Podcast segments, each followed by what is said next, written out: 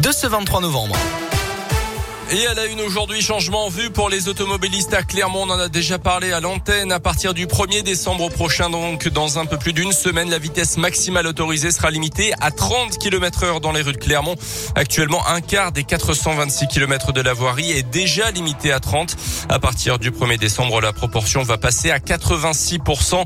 Euh, Pascal Vivier, le directeur général adjoint des services à la ville de Clermont, nous explique comment nous y retrouver dans les différentes limitations. À partir du 1er décembre, dès qu'on passe un panneau de limite d'agglomération, c'est-à-dire le panneau avec marqué euh, ville de Clermont-Ferrand entouré en rouge, on va avoir dessous un petit panneau avec marqué zone 30 et donc on sait que par défaut, on roule à 30, sauf sur des axes exceptionnels où il y aura un marquage au sol ce sera marqué 50. Ce sont des, boulevards qu'on a identifiés comme structurants à la fois pour le trafic automobile, dans des axes pénétrants, des axes de transit, et puis aussi des axes structurants pour les principales lignes de transport en commun pour garantir euh, la vitesse commerciale des bus et garder la fréquence actuelle. Le tram et les bus, lorsqu'ils sont sur une voie dédiée, ne sont pas concernés par cette limitation. À noter aussi que tous les abords des écoles seront eux aussi limités à 30. La carte des accès est à retrouver sur notre site internet radioscoop.com. Il n'arrivait plus à gérer son et son cheptel, un agriculteur de Combronde condamné par la justice à payer plus de 2000 euros d'amende pour une centaine de contraventions.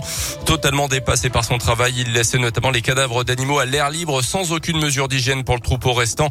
Des faits signalés et constatés par les agents de la direction départementale de la protection des populations du Puy-Dôme en juin 2019. À la barre, l'agriculteur âgé d'une cinquantaine d'années a admis des négligences, mais a aussi évoqué de lourdes difficultés financières.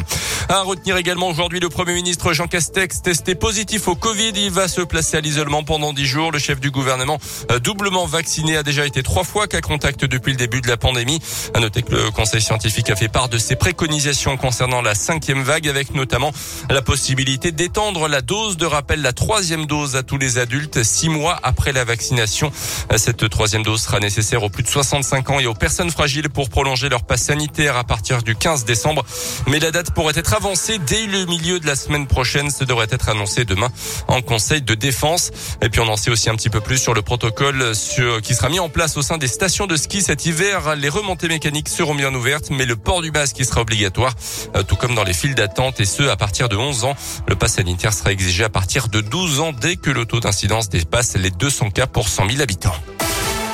Quelle sanction après le fiasco du match entre Lyon et Marseille en Ligue 1 de foot dimanche La Ligue va rendre son verdict au début du mois de décembre.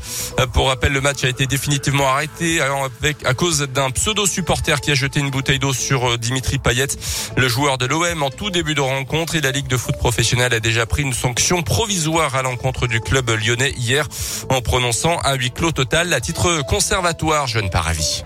Oui, concrètement, ça veut dire que l'OL jouera son prochain match à domicile contre Reims sans supporter le 1er décembre, en attendant de connaître les décisions finales de la Ligue une semaine plus tard, le 8 décembre, après la fin de l'instruction, l'instance qui pourrait décider d'infliger d'autres huis clos à l'OL, total ou partiel, voire même un retrait de points. On saura également le 8 décembre si le match sera ou non rejoué. C'est important, notamment pour les supporters qui ont payé leur place, parfois très cher, pour les éventuelles modalités de remboursement.